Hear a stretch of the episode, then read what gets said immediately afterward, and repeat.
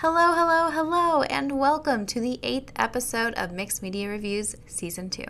My name is Kelsey, and today I'll be talking about a TV show.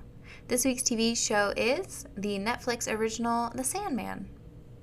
Um, I knew that Neil Gaiman was involved, and that's pretty much it. Uh, no, I knew also that it was based off the DC comic of the same name, and then I kind of was aware that the character Lucifer came from this show. Um, the character from the show Lucifer is the same Lucifer, although it's not really the same because like nothing about that show is the same. But this is kind of like the origin of that character.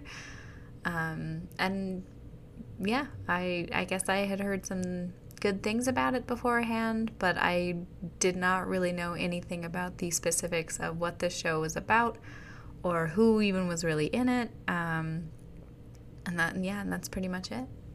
From Rotten Tomatoes, the summary is as follows. When the Sandman, aka Dream, the cosmic being who controls all dreams, is captured and held prisoner for more than a century, he must journey across different worlds and timelines to fix the chaos his absence has caused. Not gonna lie, that summary sounds kind of boring, um, but I promise the show was anything but. Today's episode won't really have any spoilers, I don't think, besides maybe naming some characters and the actors who portray them.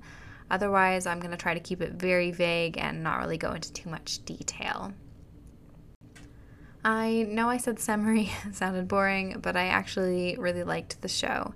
I will mention that I have not read any of the comics, so none of this will be about how well it relates to the source material or how well it got adapted or any comparisons or anything like that.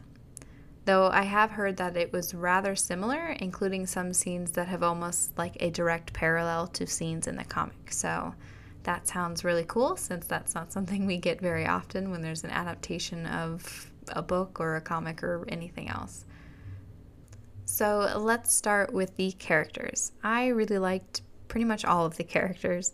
I thought Dream was super cool. Uh, and while I have heard some critiques of his voice, like it's Batman-y or something, um, I think the whole point of his voice was supposed to be more kind of like a soft and lullaby, like have a lullaby like quality to it, because um, he's supposed to be, you know, dream. So he's supposed to kind of lull you into a slumber.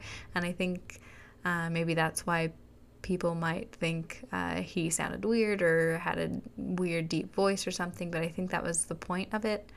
Um, and while maybe, maybe people will argue whether or not Tom's uh, Tom Sturridge, I think is how you say his name, accomplished that, to me, I think it did feel very dreamlike and it did feel very um, like soft and deep and just kind of like he would that would be a good ASMR voice, I think, of lulling you off to sleep. is that how you say that, lulling you off? Um, probably not, but that's okay. Uh, but yeah, I thought he had a very gentle voice that felt very soothing. And, you know, he didn't really slur his words, but they still felt like they flowed together really well and that kind of song like quality to them. I don't know. I, I liked his voice. I don't know that there are people out there that did not.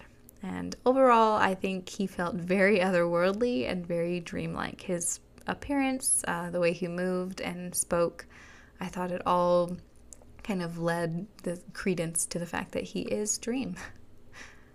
I also really love Jenna Coleman's character. Uh, she plays Johanna Constantine. She was so wonderful. Um, I love her, of course, from Doctor Who.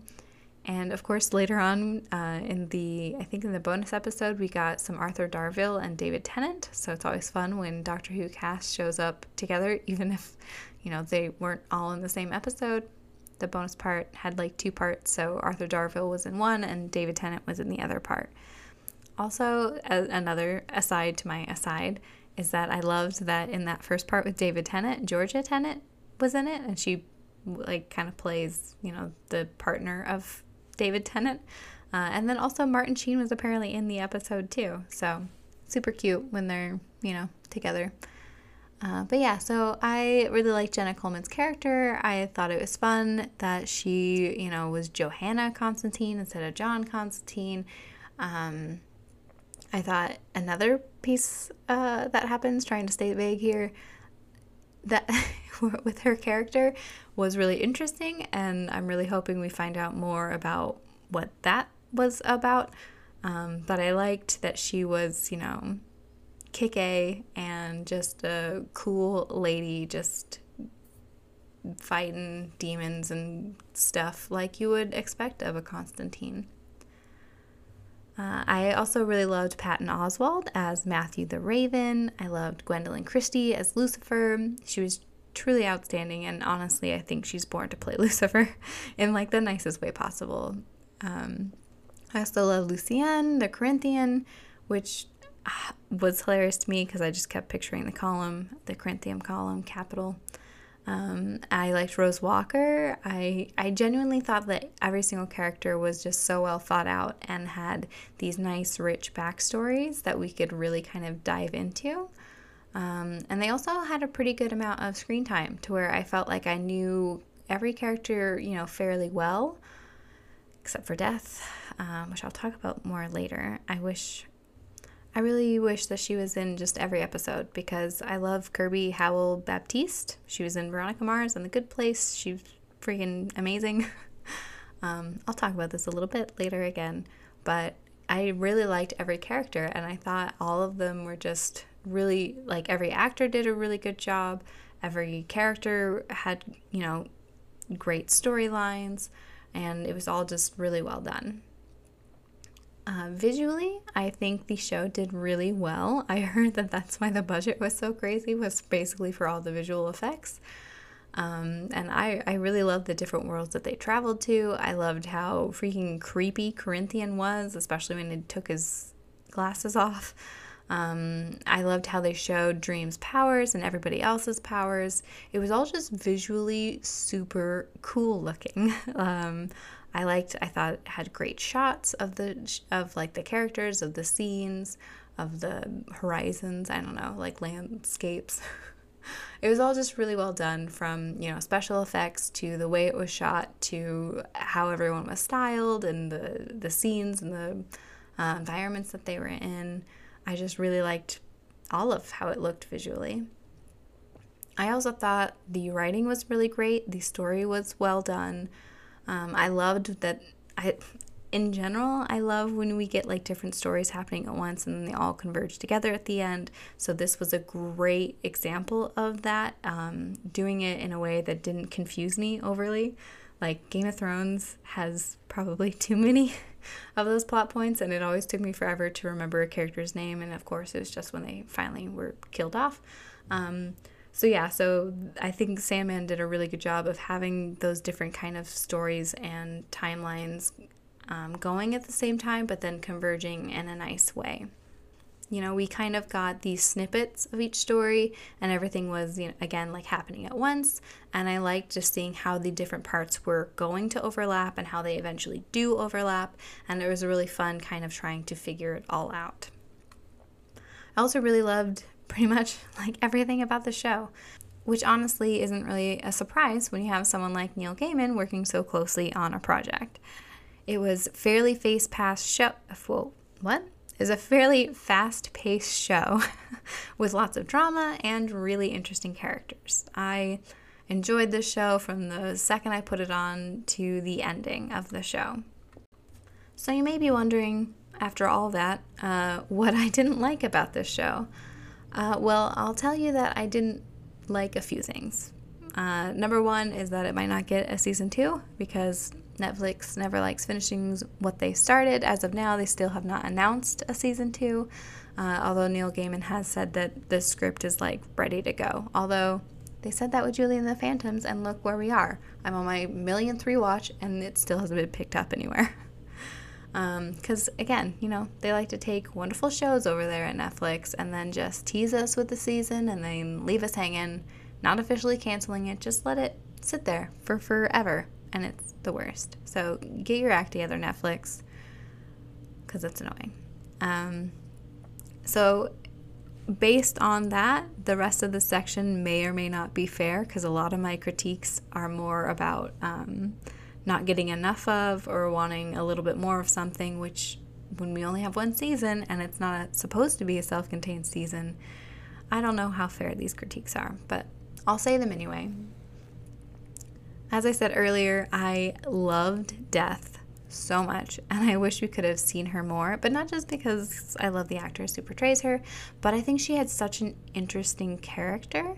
Um, such a sad and interesting story as well, and I really loved seeing her and her interactions with Dream. It was cute that they were these, you know, little siblings, and it's obvious that they were very close siblings. Um, and I, yeah, I really just loved that that episode. We just kind of follow her in her daily life of what she does. Um, and it was just so beautiful, you know, in, in a sad way, uh, watching her do what she does and seeing that she just kind of has to accept what she does. And that is what, she, you know, it sucks, but it's a part of life. um, and yeah, so hopefully, if we get another season, I really hope we get to see more of her. Uh, and the same could also be said about his other siblings, though obviously they were setting it up for us to see more of, uh, I believe, Desire and Despair which I didn't mention it in the part that I liked uh, portion, but I did really like that all the siblings have a name that starts with a D. like, that's perfect. Tons of parents do that, so I love it. Um, but yeah, I wish I we saw more of those other siblings, and I I hope that as we go that we get to. If not, I will probably be picking up these comics because they seem freaking wonderful. Uh, what else? I also wish that there was maybe a little bit more character development from Dream. I mean, we certainly get some with him becoming, and this could be perhaps spoiler or just it's obvious that this is going to happen. Um, but we certainly get to see him becoming, maybe I'll say, kinder uh, over time. And maybe this is just the sappy girl in me, but I wish we saw more about like his personal life, I guess. Um, so maybe character development isn't really what I'm after. Maybe it's more just getting to know who Dream was and is. You know, who his besties are, who his past love interests are. I mean, you finally get a bit more, and it's, you know, in a bonus episode. You know, it's that second part of the bonus episode that we get a little bit more of the history behind Dream's character, and it's not in the main story. So I kind of wish we got a little bit more of that backstory, but again, like, is that a fair critique of something that's only had one one season? Probably not. Um, but yeah, so things I'd like to see going forward. Perhaps I should name this section. Besides that, I don't think there's really anything else for me to say. Uh, I have certainly seen some comments about it being too liberal or something, with so many characters being not straight. But honestly, like who cares? We have had we've had like decades of television where every single character's been straight. So even if we had a show where every character is something other than straight, like okay, I, let's do that. like I don't think it has to have a an agenda. I think we can just have characters that are not straight and they just exist because that is how the world works. And they don't need to have a purpose to be gay or bi or pan or whatever just to be there in the story, you know? Like we can have characters who just are who they are and if we have a lot of characters who are not straight because of whatever, then sure, let's do that, you know? Um I mean, again, straight relationships have like dominated our media for like forever. So it's okay if it's not in the spotlight in every single show or movie or book or comic or whatever. We can certainly get over it or like don't watch it if that's not your thing. anyway, um, I really hope there is a second season. If not, I again may have to venture into the DC side of the comic book store, which will break my heart, but I will do it for this show and for Neil Gaiman. um, because I really liked the world that he's created, and I'm really interested in Dream and his siblings and the world and everything else that is happening that we didn't get answers to in the show so far. And there you have it. Those are my thoughts on the Netflix original, The Sandman. Thank you so much for joining me. You can find me on Instagram and Facebook at Mixed Media Reviews Podcast. Please leave me a comment to let me know if you agreed, disagreed, or if you have any suggestions. You can also find me anywhere you find your podcasts, probably. Please join me next week where I will be talking about three movies. Yes, you heard it, three. Uh, I will be talking about the Marvel movies Doctor Strange in the multitude in the multiverse of madness, uh, Thor, Love and Thunder, and then I'll be also talking about Sony's Morbius. Yes, that sounds like a lot, but it's going to be fine, probably. Don't worry about it. Have a wonderful rest of the day. Bye.